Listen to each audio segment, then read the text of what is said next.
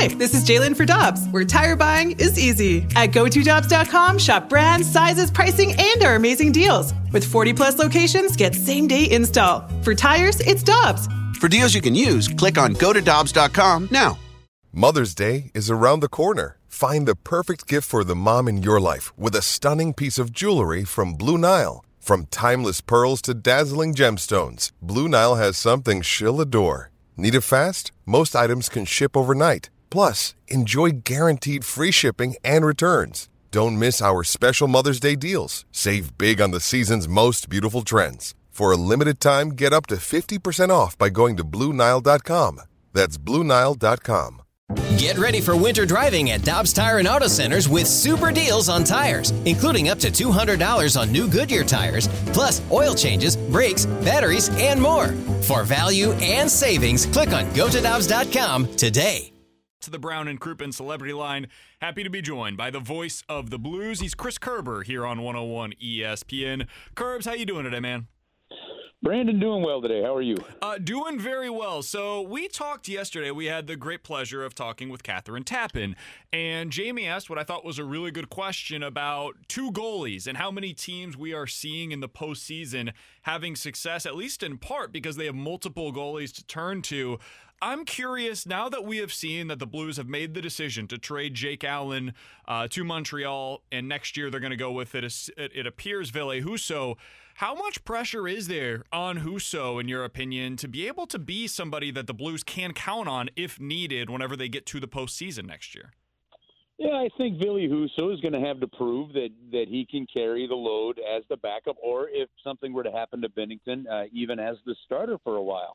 Uh, he, he's been pretty good down in the American Hockey League, you know. And, and and talking to some folks about the job he was doing down there, and it, it wasn't a very good team all around down in the American Hockey League this year. There, there just wasn't wasn't really kind of a smooth. There wasn't a lot of great team flow to it, and uh, and I think that that makes it really hard. So I, I wouldn't suggest studying the numbers of Ville Husso down in the American League because, frankly, when you talk to goaltenders when they make the jump, there, some will tell you that it could be easier to play up here just because of it's fewer mistakes. It's just quicker puck movement and, and more skill. So uh, a guy that has has worked on his footwork really well, a, a guy that has to get better at playing the puck, you know, and, and a couple of aspects like that. But having said that, he's spent his time down in the minors having four years. It's time for him to make the jump. And I think that there is pressure on him to be that guy. I would actually add this to it. I think there's pressure on the team in general just to get off to a good start and playing in front of him. I think if Ville Husso can get in, and in those first few games that he plays when he is spelling Jordan Binnington, if there is some good results, I don't think you can ever underestimate the power of positive reinforcement and him finding some success very early on in that role. Curbs, I want to dive into the last four teams right now in the Stanley Cup finals. And as I look at each of these four teams, they all have a little St. Louis flavor attached to them. In in Tampa, we've got Pat Maroon. With Dallas, we've got Ben Bishop, Scotty Mayfield with the Islanders, Paul Stastny with Vegas, and if we dive a little deeper, we got Ryan Reaves with Vegas, who's not born in St. Louis, but certainly everybody knows him here. Getting back to the, the, the roots of this to the St. Louis youth hockey, and now we know the heartland of hockey here in St. Louis. How exciting is that for the St. Louis Blues to know that this city is producing some really good players and we're seeing more and more of them all the time? Yeah, and you've got your hand on, on a lot of them, Jamie, with with you know the, the development of youth hockey players and how they're going with your synergy program. I, it, it's it's so important, it's, and it, it's neat to be able to follow. I, I think it only carries a certain amount of weight, you know, as guys are going up. But what you'll see, and and you see that with the Blues alumni now, it's the effort that they put back into the sport when their playing careers are done, if they're still around in the area. And that's where we've seen the development. I mean, look, when you go back a few drafts to where we had four or five uh, first rounders, you know, taken out of the city of St. Louis, they had all played for Jeff Brown. I mean, that, so to me, the more you get, the more uh, life that you're going to see in youth hockey here because those guys are going to be coming back. Uh, I think it's important that we continue to talk about him. I'm I'm so happy to hear Scott Mayfield's name come up more and more because in a lot of ways he was almost the forgotten one. You know, with with with the you know St. Louisans that have uh, gone out to play in the National Hockey League. You know, but if you've got a young defenseman right now that wants to play, and you want to say, look, he's from here, and here's where he played. There's a defenseman. There's a forward. There's a goaltender.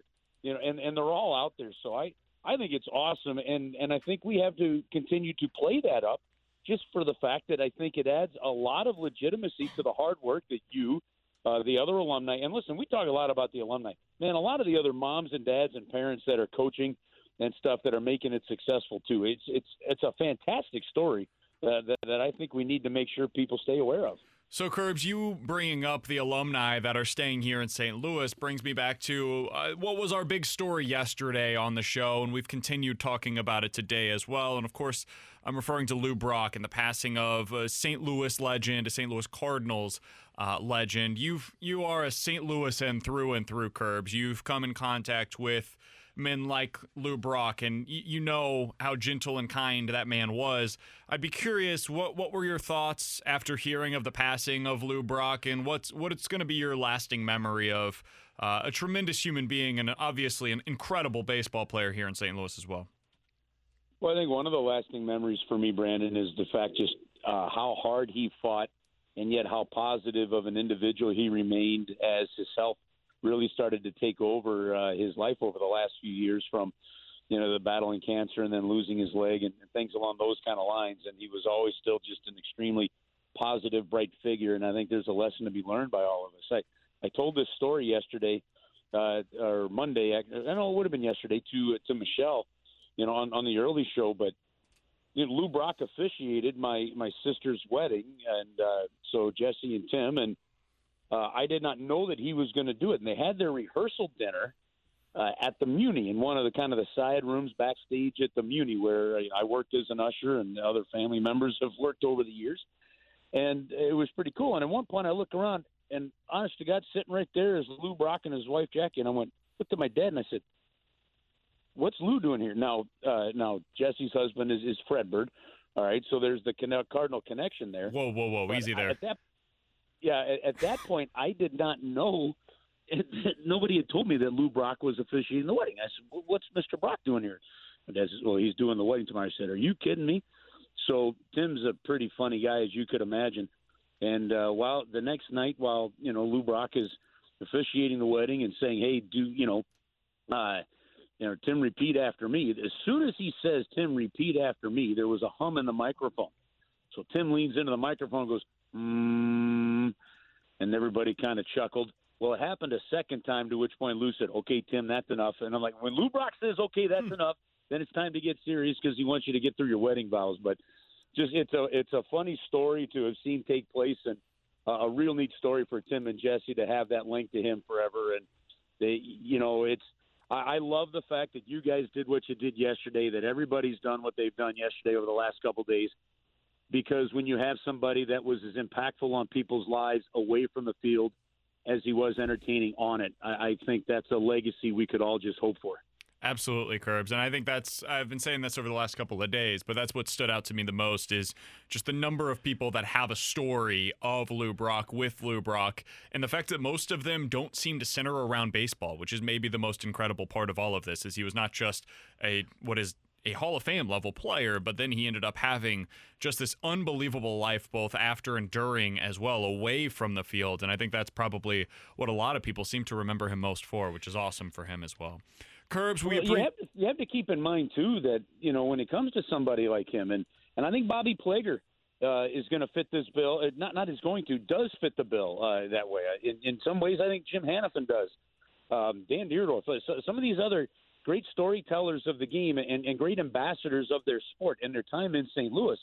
Well, one of the things that that is is about them is right now, you know, the only way people really know of them is through the stories that people tell. You know, I mean, you're talking almost 50 years since Lou Brock retired, mm-hmm. right? So, I mean, it, it, and and their presence and their willingness to be a part of the community, their the franchise's willingness to continue to use them is so important. That's why it was awesome to see everybody as thrilled for Bobby Plager when he lifted that Stanley Cup for the first time as they were any player. I, that, that I, I, it's such a cool aspect of sports in this city, and I hope it stays here forever. Curbs, we appreciate the time, man. We look forward to talking with you each and every week. We'll talk with you again next week, okay? All right, boys. Have a great have a great day. Talk to you next week. You too. That's Chris Kerber joining us here on 101 ESPN.